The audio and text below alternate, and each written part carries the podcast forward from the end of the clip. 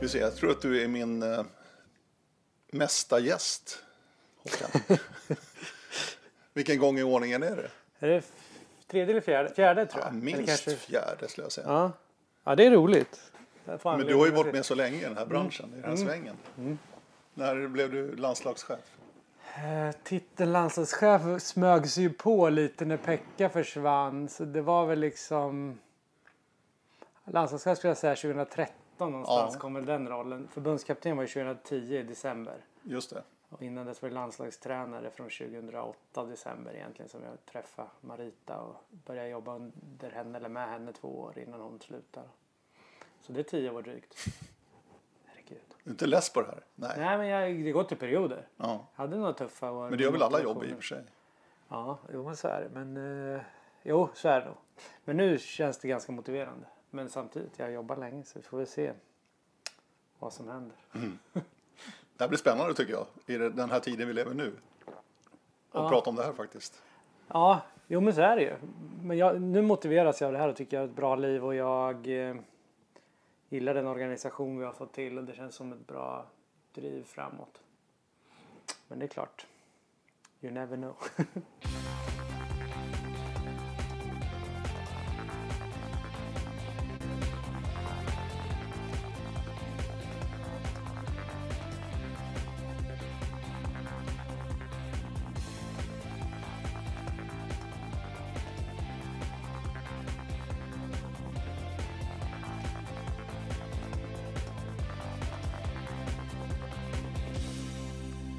Håkan Karlsson, välkommen till Radio O-ringen Podcast. Tack så hjärtligt. Igen alltså. Kul. Du, eh, vi skriver den 25 mars 2020, den här dagen vi träffas här i Örebro. Coronakrisen är ju det som alltså ligger som en våt filt över inte bara vårt samhälle utan hela världen i princip. Hur påverkar det om vi kommer ner till gräsrotsnivån till dig och din familj till att börja med? Familjen påverkas inte så mycket, än så länge i varje fall, utan barnen är i skolan och vi jobbar på, även om det är mer digitalt än tidigare och mindre fysiska möten såklart, så, så har ändå livet här i Örebro flutit på än så länge ungefär som vanligt.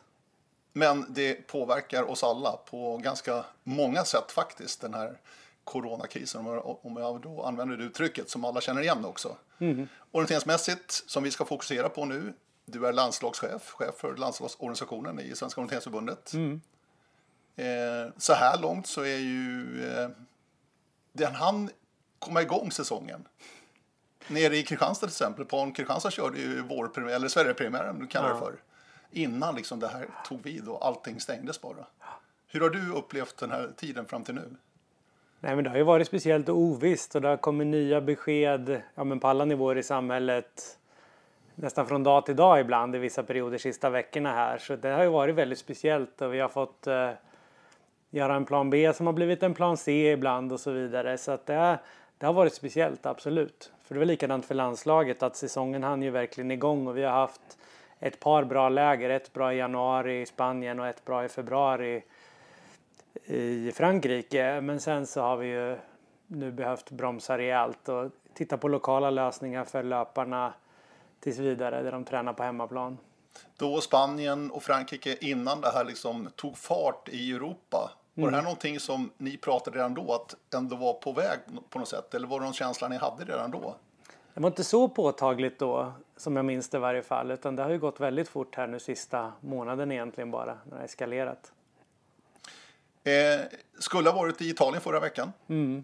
Det, blev, det var det första tydliga tecknet på att någonting hände för er i eh, landslaget. Ja visst, och det var ju precis så där att det gick väldigt, väldigt fort från den ena dagen till den andra. Från att vi var ganska klara på att ja, men det händer någonting i Italien, men det är klart vi kommer åka, tills att det svängde ganska fort till att det var givet att inte åka då, såklart. Och vad händer nu då? Hur, vad har du för kontakt med dina aktiva och löpare då på landslagsnivå här i landet? Ja, men vi försöker stämma av från landslagsledningens håll så att eh, förutsättningarna för löparna på hemmaplanen är så bra de kan nu. Dels fånga upp om det finns eventuell oro eller saker vi kan stötta med nu eh, från distans då. Och sen såklart eh, lyssna in hur vi kan få till de här planerna B och C utifrån olika scenarion som kan ske nu beroende på vilka tävlingar som blir av och inte blir av och vad för restriktioner som finns från myndigheterna så vi kan följa och anpassa vårt lägeprogram närmaste tiden efter det. Då. Mm. Jag tänkte, vi ska gå igenom programmet lite grann mer mm. detalj, detaljerat här framöver. Eh, Folkhälsomyndigheten är ju den myndigheten här i vårt land då som dikterar villkoren, dikterar de råd och rekommendationer som läggs ut och som regeringen lyssnar på. Det har vi hört mm. också att de låter Folkhälsomyndigheten bestämma helt enkelt. Mm. Hur, hur, väl och nära följer du de presskonferenser som hålls i princip varje dag Håkan? Jo, men jag försöker ändå slänga ett öga på dem för att dels på presskonferenserna där som brukar vara vid två, men också bara gå in och kolla på hemsidan, Folkhälsomyndighetens hemsida och det är den källan som jag kollar mest på. Plus att jag såklart har dialog med förbundsledningen så att vi har en gemensam linje i förbundet hur vi ska tänka med vår verksamhet och så. Så att absolut håller jag mig uppdaterad där. Den medicinska sidan av, av eh, er organisation, mm är de ett extra stöd nu eller är det ingen större skillnad skulle du säga? Jag tycker vi har ett fantastiskt team runt landslaget med väldigt många kompetenta personer inom alla kompetensområden som behövs för att ha en bra landslagsverksamhet. Och det är klart att det kan komma frågor inom medicinska spörsmål nu som vi behöver ta på allvar och då har vi resurser för det tycker jag på ett bra sätt. Både när det gäller ja, men, mer oro men också om det medicinska frågor och funderingar. Och vi har möten kontinuerligt med resursteamet runt landslaget för att fånga upp saker och etablera planer för hur vi ska agera i olika situationer. Mm. Eh, Folkhälsomyndigheten säger ändå hela tiden också att eh, träna mm. är ju viktigt för folkhälsan. Ja. Kan man fortsätta träna precis som vanligt om man känner sig frisk i det här läget?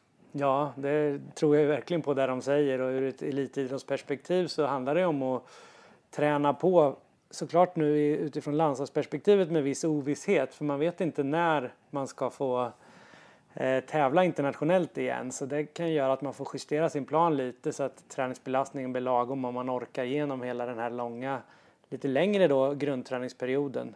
Men generellt tror jag ju att ut och träna om man gör det på ett förnuftigt sätt utifrån de restriktioner som finns, lite extra försiktighet såklart, så är ju det bara bra för alla.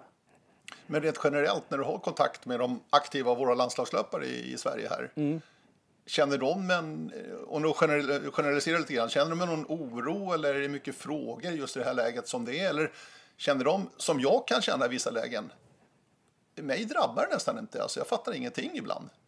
Ja, men det är nog hela spannet, egentligen allt du nämner där. Från de som verkligen har en träningsvardag som ser ut precis som eh, normalt och som inte ägnar så mycket eh, tid till oro eller tankar på det här. Och sen finns det sådana som såklart är oroliga, lite beroende på vad det finns för kontext runt omkring om man är orolig för anhöriga eller lite har det ju spridningen sett ut som just nu att det är olika olika delar av eh, landet och kan få olika konsekvenser och olika tidsaspekter på när potentiella vid, vidare åtgärder skulle kunna komma vilket gör att det olika frågor och funderingar som finns hos olika både ledare och aktiva runt laget. Mm. Jag tänker på en, en specifik då, eh, han som vann världscup totalt i fjol, Gustav Bergman. Mm. Han bor ju i Björkhagen, Bagarmossen, alltså mm. i, i Stockholm. Mm. Som är den, just nu i alla fall, mest kritiska delen av det här landet. Mm, vi har ju några Stockholmsbaserade löpare och vi hade möte så sent som igår där vi funderar på just nu så, så kan ju de träna relativt eh, som vanligt men vi ser ju på eh, europeiska löpare i andra landslag som just nu sitter på balkongen och, och cyklar och knappt får röra sig ute. Om de gör det så blir de skrikna på från lokalbefolkningen och det finns restriktioner att man får röra sig bara väldigt nära hemmet eller bara gå till affären och så vidare och kollas upp och till och med bötfälls. Så att om vi kommer till ett sånt läge, vilket inte alls är säkert naturligtvis, då måste vi kanske ha lite backup-planer med vad man har för träningsutrustning på hemmaplan, man kanske ska hitta träningsmiljöer där det är lättare att komma ut och träna än i storstäderna. Men, men där är vi ju inte just nu. Så, men, men vi har såklart massa scenarion eh, i stort och smått när det gäller verksamheten och hur vi kan stötta löparna redo när det eventuellt behövs. Mm. Men som du säger, dina coachkollegor då, har du någon kontakt med dem ute i Europa i det här läget? Känner de en viss avundsjuka på Sverige som fortfarande ändå har ganska milda åtgärder jämförelsevis med många andra länder? Jo men faktiskt, några av dem jag har varit i kontakt med ty tycker att vi har det bra här. Om de jämför och beskriver sin situation i sina länder. Så det, det är en liten orättvisa just nu. Men vi kan ju bara göra det vi kan för att förbereda våra löpare så bra som möjligt för den internationella säsongen som förhoppningsvis kommer. Mm. Eh, informationsmässigt då, behöver ni någon specifik information till, till löparna då, då i, i, i, landslaget vid sidan av den allmänna informationen som kommer från Folkhälsomyndigheten till exempel? Nej, det är ju samma restriktioner och eh, rekommendationer som gäller för våra landslagslöpare. Så egentligen inte, utan eh, vi vill ju att de ska försöka ta hand om sig så mycket de kan för att undvika att bli smittade. Det gör de redan som elitidrottare. Det är nästan snarare så att resten av världen runt omkring dem eh, beter sig lite mer som de gör. Lite noggrannare med hygien och att inte försöka bli sjuk och så vidare, vilket potentiellt skulle kunna vara positivt. Alltså, nej, men det handlar ju om att, att vara klok och förnuftig, sunt förnuft och följa de rekommendationer som finns. För är det någonting vi får med oss från barnsben, vi som är orienterade då sen, sen, sen mm. vi föddes i princip, ja. så är det ju att ta ett eget ansvar. Mm. För att det är ju ett måste inom våran idrott verkligen. Ja. Du tar inte runt en bana själv utan eget ansvar. Nej, och våra landslagslöpare är ju duktiga på just det, att ta eget ansvar. Och ja, som du säger, orienterare generellt, bygger lite på det och det är nog en styrka för att många har blivit så duktiga som de är också. Att de har varit duktiga på att reflektera själv liksom över sin egen utveckling och hur man tar ansvar för att ta nästa steg. Så, så att det, det tror jag vi kan ha en fördel mot. För det hör man ju också varje dag klockan två i samband med presskonferensen som mm. Folkhälsomyndigheten har. Mm. Att det är ett eget ansvar verkligen. Känner du det minsta dålig, mm. stanna hemma. Mm. Så att det fastnar hos orienterare tror du? Ja, men det tror jag. Ja. Jag hoppas och tror att ja. vi är med och tar vårt ansvar också utifrån ett liksom, solidariskt perspektiv. Så sköta vår träning men göra det på, utefter de restriktioner som finns. Det är där vi försöker förhålla oss till. Eh, en svår sak att hantera tycker jag, mm. det är ju ovissheten. Ja. Att vi vet ju inte riktigt. Vi vet ju några saker, vi ska komma tillbaka till världscupen till exempel då i eh, Schweiz. Mm. Blev ju inställd först men mm. framflyttad då ett år nere i eh, Neuchâtel mm. i Schweiz. Det vet vi om till exempel. Men just den här ovissheten när löparna och du själv inte vet riktigt. Hur Nej. hanterar man det? Ja, det är ju såklart en utmaning kan vara. Personligen så, så har jag relativt lätt att hantera ovisshet. Liksom. Det handlar om att göra det bästa man kan varje dag utifrån det läge som är och lita på de säkra källor som finns och det läget som är. Och sen såklart planera för, som jag sa, ett A, B och C-scenario och göra det så noga man kan. Men, men själv så är jag inte speciellt uppstressad över läget utan vi får helt enkelt ta en dag eller en vecka i taget, veta vilka deadlines som finns för respektive beslut och sen bara när vi får ny information så har vi redan oftast då förberedda förslag för hur vi ska gå vidare och det, det känns tryggt liksom, tycker jag ändå, även om det finns en viss osäkerhet och ovisshet självklart. Men full respekt för att en del kan tycka att det är mer obehagligt än vad jag gör, att det är ovisst och man inte riktigt vet. Men det handlar ju om att göra kloka beslut som att ja, ta hänsyn till att det kanske blir en längre grundträningsperiod som jag sa än tidigare. Ja, men hur måste jag tänka då för att kroppen ska hålla med en lite längre period än jag hade tänkt av hård träning? Behöver jag lägga in en period med lite återhämtning? Ja, men det finns, I stort och smått så finns det ju saker att förhålla sig till. Men där, som, som vi sa nyss, att löparna är kloka och bra på att självreflektera. Så, och sen kan vi som finns som ledare runt dem både lokalt i deras hemmiljö men också vi från landslaget hjälpa till och, och stötta och bolla med dem i den mån de behöver. Mm. För det här drabbar ju verkligen alla. Mm.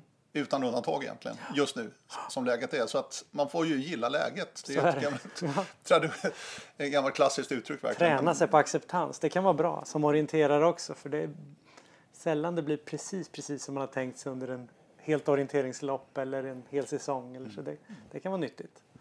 Eh, rent arbetsmässigt för dig Håkan så jobbar du på distans. Du har egentligen ditt kontor här hemma mm. eh, i din roll då, som landslagschef. Förbundet då, kansliet på Heliosgatan i Hammarby sjöstad. Mm. De har ju börjat jobba nu på distans, nästan hela kontoret. Ja, många flesta. av dem i varje fall. Så många vi, fall. Vi kör Teamsmöten på tisdagar med kanslipersonalen och många sitter runt om i Sverige. Så det, och det funkar? Ja, men det funkar bra tycker jag. Och det, man, man upptäcker ju i sådana här tider nya, nya sätt att jobba, både med kanslipersonalen där som jag nämnde, men också samverkan mellan andra, ja men till exempel med andra förbund som vi nu har haft mer digitala möten med och kunskapsutbyte mellan varandra och så. Så det kanske kan föra med sig några goda saker i den här hemska situationen vi är i också på sikt. För ett tydligt konkret exempel var ju förbundsmötet som skulle ha varit nu den gångna helgen. Som blev ett digitalt förbundsmöte då i lördags. Eh, med lite färre punkter naturligtvis, men ändå de nödvändiga punkterna var med där. Så att Maria Kraft Helgesson till exempel blev ju nu vald till ordförande. På riktigt! Ja, precis. Efter att ha varit tillfälligt eh, ordförande då. Eh, men de här effekterna på sikt kommer det förändra någonting tror du? I synen på att man kan arbeta på det här sättet mycket mer? Ja, men kanske. Det är ju, åtminstone så blir vi ju bättre på de här digitala lösningarna och kan ändå utvärdera vilka möten som faktiskt har funkat lika bra som vi tidigare har haft liksom live, motsvarande möten live och vilka möten som kanske faktiskt inte blev riktigt lika bra och det finns en vits med att ta live. Så det, det kan väl bli en konsekvens, det tror jag. Men hittills har det funkat väldigt bra de digitala mötena för det är vissa dagar som gårdagen då satt jag på uppkopplad hela dagen i princip. Mm. Åtta timmar framför med olika personer på skärmen. Liksom.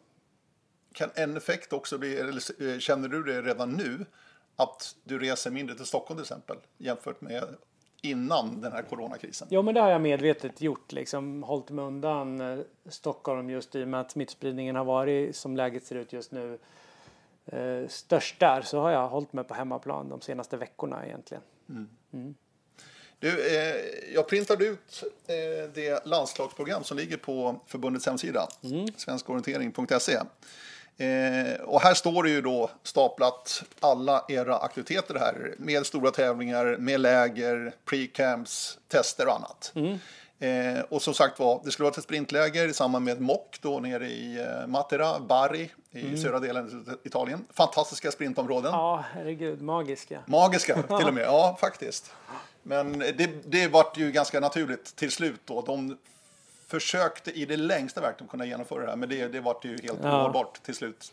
Ja, det är ju synd om arrangörerna naturligtvis där nere som har kämpat hårt för att få till riktigt bra träningsläger där stora delar av världseliten skulle varit på plats liksom. Så hoppas att de får chans att arrangera motsvarande nästa år. Mm, det är i alla fall ambitionen såg jag Mm. i något mejl som dök upp. Eh, den här kommande helgen skulle ni haft en öppen, tränings, öppen träningshelg i Stockholm. Mm. Inställd på grund av corona, står det här. Ja, vi valde det att inte uppmuntra och bjuda in till inresande från olika delar av landet. För det skulle vara en öppen samling där både landslag och folk utanför landslaget fick chansen att vara med, samla ganska mycket människor för att få bra sparring. Så den valde vi att ställa in när läget var som det var. Då. Sen står det här då i slutet på april. VM-läger i Danmark, max 8 plus 8 löpare. Eh, och det känns som att VM i Danmark ligger i början på juli. Vi kommer till det om en stund, men ändå. Hur ligger landet med det här lägret just nu i slutet på april? Det känns ju inte riktigt att ni kan genomföra det, eller? Nej, och det är som, som jag sa inledningsvis, där, det är nästan lite från dag till dag. Så det jag säger nu kan ju mycket väl vara inaktuellt om några dagar. Men som det ser ut nu så kommer vi inte åka till Danmark. Eh, Ett alternativ är att genomföra det i Sverige. Och ett annat alternativ är att fortsätta jobba på med de här lokala lösningarna. Att, att göra riktigt bra träningar där vi vet att landslagslöparna finns och skräddarsy lokala, att de reser så kort som möjligt. Men ett alternativ kan vara att just samla de där 8 plus 8 och genomföra ett bra läge. Men självklart tänka på allt det här med boende, mat, hygien och så vi verkligen får till det på ett bra sätt. Så, så det ska vi ta beslut om i början på april hur vi gör med det här lägret. Om vi lägger det ja, förmodligen här i Örebro då. Eller så kommer vi ja, ställa in själva lägret och göra de lokala lösningarna. För med de restriktioner som ligger idag då, jag säger också precis som du säger, att det kan hända saker, det händer saker varje dag. Men som restriktionerna ligger just nu så är det inga problem att genomföra det här egentligen. Nej, det är det ju inte. Så att, eh, och, men då, det kan ändå vara att eh, olika personer tar olika beslut utifrån läget som är och vart man bor och hur man vill resa och hur vi tycker att man ska. Så det, det kan ju ändras som sagt. Nej, men det, det borde gå att genomföra om det är som idag, men det vet vi inte. Kan, om ni genomför ett sånt här läger och det fortfarande är karantän i många länder här runt omkring oss. Kan det sticka ögonen tror du på andra att åh, svenskarna kör? men samtidigt följer vi i så fall våra myndigheters rekommendationer och det är väl det man kan göra vi inte drar iväg och sneglar för mycket på vad andra länder gör utan vi får ju lita på våra myndigheter och de rekommendationer vi får därifrån. Och, ja, varken ge mer eller mindre så att säga som, som landslag utan vi försöker följa de restriktioner som finns just nu och mm. hålla fast vid det. Mm. Nästa punkt då på det här programmet var, var det står fortfarande kvar här, men inställt på grund av corona. Och det är alltså världscupen i Neuchâtel i Schweiz som skulle ha gått där i slutet på maj månad. Mm. Den första världscuprundan då, säsongen 2020. Nu blir det istället första runda 2021. Mm. IOF tog ett väldigt snabbt beslut där. Eh, om jag får tro någonting själv så tror jag att schweizarna själva har tryckt på ganska mycket mot IOF för att få genomföra det här arrangemanget nästa år. Men det betyder att Schweiz har två världscuprundor nästa år för de har finalen också. Mm. Eh, tillsammans då med Sverige och Idefjäll och eh, EM Ryssland. Ryssland. Just det. EM i Ryssland i Saransk, exakt i augusti. Men att de trycker in det här då nästa år, 2021, innebär att säsongen 21 och Håkan blir ju enormt fullpackad med internationella eh, evenemang. Mm. Jo, så blir det. Det blir mer än vad man har tänkt som läget ser ut nu får man ju också ja. säga. För vi vet ju inte heller vad som händer med VM och EM och världscup i år. Så det, det är ju mycket om och men som sagt. Men som det ser ut nu med den flytten så blir det ju en väldigt trång vår 2021 med både ja, men dubbla världscuper, VM-förberedelser, VM-tester och eventuella nationella tävlingar som ska få plats i det där också i så fall. Då. Så, ja, så ja, ser det ut. Ja, du säger eventuella nationella tävlingar. Det är det som är så tråkigt tycker jag. Ja, För så... att de är ju så viktiga. Att vi kan genomföra de nationella tävlingarna mm. med våra världsstjärnor på plats. Mm, jo men så är det ju. Men, och det kanske går tidig vår då. Men sen om det ska ligga dubbla världscupomgångar i maj då som det är preliminärt planerat så behöver ju de förberedas och sen har vi ett VM i en terräng som är väldigt speciell nere i Tjeckien så där vill vi också vara för att förbereda oss. Dels för att förbereda oss i VM-terrängen men vi behöver också ha testtävlingar i relevant terräng så att eh, Nej, det, det, blir en tajt vår, men man, man, vet ju inte om det sista ordet är sagt och hur eh, året kommer se ut och hur det eventuellt kommer påverka nästa år. Om sista, ja, ja, hur det blir. Så vi får ta ett steg i taget där tänker jag. Men, men det är helt klart tajt. Mm. Eh, sen då en pre-camp VM eh, med VM-truppen och då pratar vi alltså i början och slutet på juni månad. Mm. Eh, och som sagt var, ett VM är ju planerat mm. till Danmark, trekantsområdet, alltså på Jylland, eh, sydöstra Jylland. Mm. Med eh, Weile, Kolding och Fredricia. Yes. Med sprint-VM för första gången. Mm. Med tre discipliner, sprintstafetten, individuell sprint och knockout-sprinten. Eh, det är ju också skrivet i stjärnorna än så länge. Det känns ju kanske som att VM, i och med att OS nu flyttas framåt i, i tiden på grund av den här coronakrisen som vi har, så känns ju VM, och Danmark har ju verkligen mycket striktare regler än vad vi har här i Sverige. Mm. Det ska vara klart för oss. Att VM i Danmark känns ju osäkert här i början på juli. Det är min personliga känsla. Ja, det är väl min känsla med. Sen är det inget officiellt kommunicerat än, men IOF har väl möte inom någon vecka drygt tror jag och ska resonera om saken om jag har förstått det rätt. Men eh, VM är ju den tävlingen som är huvudmål för många i år och den som jag tycker borde ha högst prioritet. Så där tänker jag att man ska försöka göra allt som står i sin makt för att genomföra under 2020 så att vi har ett sprint-VM-år 2020. Sen om det blir i sommar eller skjuts på, det, det visar sig väl, tänker jag, mm. snart. Men det tycker jag borde ha högsta prio att genomföra VM. För jag tänker så här lite grann också att, att OS flyttades Mm. berodde ju dels på den här coronakrisen, eller det borde på coronakrisen, mm. men kanske inte så mycket att, att det kanske var lugnt då när OS ska genomföras. Men de här kvalen och uttagningar och allting här under den här mest intensiva och mest allvarliga delen av corona som det ser ut just nu i alla fall. Mm. Att det var det som gjorde mest att de strök. Och det är väl lite samma med VM också, att det är svårt då för lagen att hinna förbereda sig på ett vettigt sätt. Ja, och som vi var inne på också nyss att det var, är lite olika hur olika länder har det just nu. Eh, och sen ska det tas ut lag och så vidare. Jag, jag, tror det är lättare än ett OS där det finns kvalgränser och berör många fler idrotter så det borde ändå vara lättare att genomföra ett orienterings-VM än ett OS såklart. Men eh, visst finns det sådana parametrar också som IOF kanske kommer att diskutera. Jag vet faktiskt inte. Nej. För att nu är vi 25 mars idag alltså när vi Mm. spelar in det här. April kommer det inte bli några orienteringstävlingar i Sverige. Nej. Maj, mycket osäkert skulle jag säga. Mm. 10 mila är ju till exempel inställt eller framflyttat, det vet vi inte riktigt än. I början på maj var ju det plan, eh, planlagt. Mm. Så att det gör ju att det blir en väldigt svår vår för alla inblandade. Ja. Och speciellt kanske tufft för de som vill visa upp sig för dig då och kunna ta en plats till ett VM och kanske komma lite underifrån. Jag tänker på dem väldigt mycket också i det här läget. Ja, men det är ju någonting vi måste ha med oss, hur plan B för uttagning både till VM, EM och världscup och även på juniorsidan till ett junior-VM och student-VM och vi har Euromeeting. Vi har många aktiviteter där vi har hade, ska jag säga, uttagningsramar som vi tyckte var bra och funka. Men de behöver vi såklart utifrån det läget som blir eh, skruva lite på och sen ta ut lagen efter bästa förmåga. Och då får vi hitta lösningar. Men vi har såklart börjat tänkt utifrån olika scenarion hur vi skulle kunna göra för att få till det så bra det går. Jag, jag tror det, det går att hitta lösningar hur den blir. Om man tar VM specifikt så finns ju allt ifrån att att det ligger där det gör och, och att faktiskt ett SM blir av i månadsskiftet maj-juni och då har vi ju det som uttagningstävling till att SM inte blir av men VM blir av och då får vi väl hitta egna tester väldigt tätt in på VM. Det är också en variant som skulle kunna funka och skjuts det på så får vi helt enkelt anpassa läget efter det och ha, ha uttagningsramar som funkar utifrån det som, det som har varit och hur läget är. Men det kommer bli ganska mycket diskuterande, förhandlande, mycket kompromisser förmodligen för att hitta fram till lösningar efter att många får ställa in här under våren. Ja, för, för arrangören Ja, och för pro- tänker. programmet ska se ut så behöver det nog eh, tittas på så att det inte blir för tajt. Vi var nyss inne på vår 2021 men det kommer ju eh, högst troligen också vara diskussioner kring hur man ska få upp hösten 2020 nu. Skulle jag tippa. Mm. Och du ser det internationellt och nationellt. Ja, ja, men det får ju konsekvenser i och med att 10 mila som du säger redan inställt eller ska flyttas och ska det flyttas till hösten ska ju det in någonstans.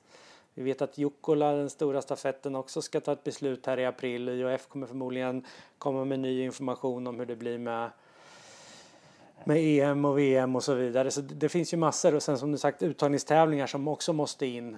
Så det kommer bli ett pussel att lägga. Men som sagt, vi har förtänkt olika scenarion och jag känner mig ganska trygg med att vi kommer kunna ta ut bra svenska lag till de internationella tävlingen och ha bra lag på start. Liksom. Det, det är jag övertygad om. Mm. Men hur tänker du annars eh, kring den här situationen som är just nu för idrotten och kulturen som jag sa då? Eh, tack vare, eller tack vare på grund av ska jag säga, den här 500 personers gränsen då. Eh, hockeyn har ju klagat väldigt mycket och skrikit väldigt mycket och visst absolut, det är ju jättetufft för dem i och med att det är så mycket mer pengar i rullning där också än vad vi har inom våran sport. Men vad tänker du kring idrotten och kulturen i de här tiderna rent generellt? Det är ju tufft för väldigt många sektorer och branscher i samhället såklart när det är en sån här kris. Jag, jag tänker väl att idrotten eh, borde kunna stå relativt starkt ändå. Vi var inne på det att det är bra att röra, röra på sig för folkhälsan. Och jag tänker också att orienteringen kanske är ett läge här också. Ut i skog och mark och röra på sig. Våra produkter hitta ut och naturpasset borde kunna attrahera väldigt bra i dessa tider. Men det är klart det är problematiskt liksom generellt för idrott och kultur också, som så många andra. Men vi kan ändå vara ute i skogen, så det känns bra någonstans. Mm. Ja, men det jag. känns lite bra. Ja, det gör det. Det är skönt att bara snöra på sig skorna och kunna springa en sväng. Ja, för att jag hörde något eh, reportage på radion i helgen här. Eh, jag är ute och ritar kartor nämligen. Jag har, jag har alltid radion på mig i ena örat. Jag tror jag tar lite sällskap sådär. Men då var det just det att det var så otroligt tryck att alla ville ut i skogen just nu. Alltså folk. Ja. För då kände de, Nej, men det är bättre att vi åker till skogen än in till stan. För att då är vi mer ensamma. Men det var, ja, det här var från Skåne någonstans tror jag. Ja. Men parkeringen var ju överfulla med folk. Liksom. Alla ville ut i skogen.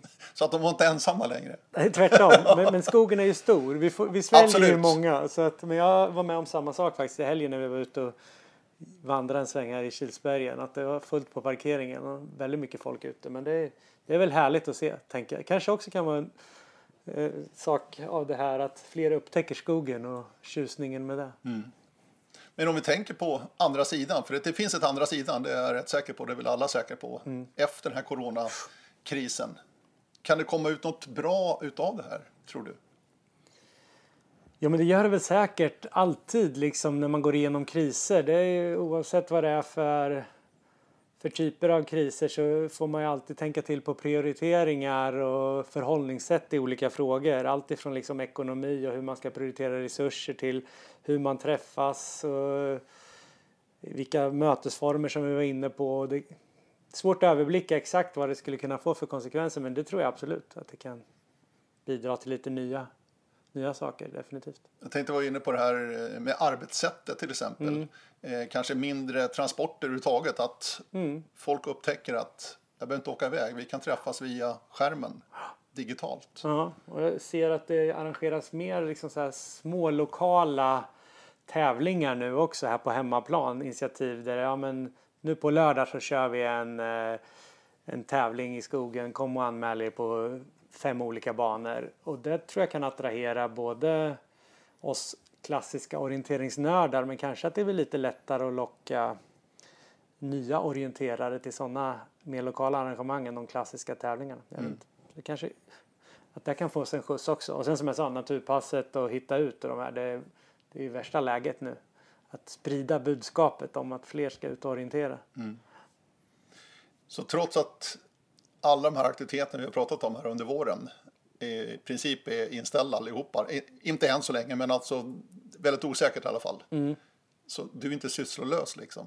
Nej, nej verkligen inte. Utan det är ju ja, men de veckorna som har varit nu i den värsta krisen, när den har varit, då har det ju varit fullt upp definitivt med möten och bara kommunicera och samsynka med all personal som jobbar runt eh, landslaget och få en inblick i hur landslagslöparna har det och, och kunna stötta där. Då. Sen kan det ju bli om det här blir utdraget att det definitivt kommer eh, finnas tid för annat men vi har så mycket eh, i landslagsenheten så jobbar vi både med strategiska och operativa frågor så vi har mycket som behöver göras. Så att det är nog ingen risk att det blir sysslolöst, det tror jag egentligen inte.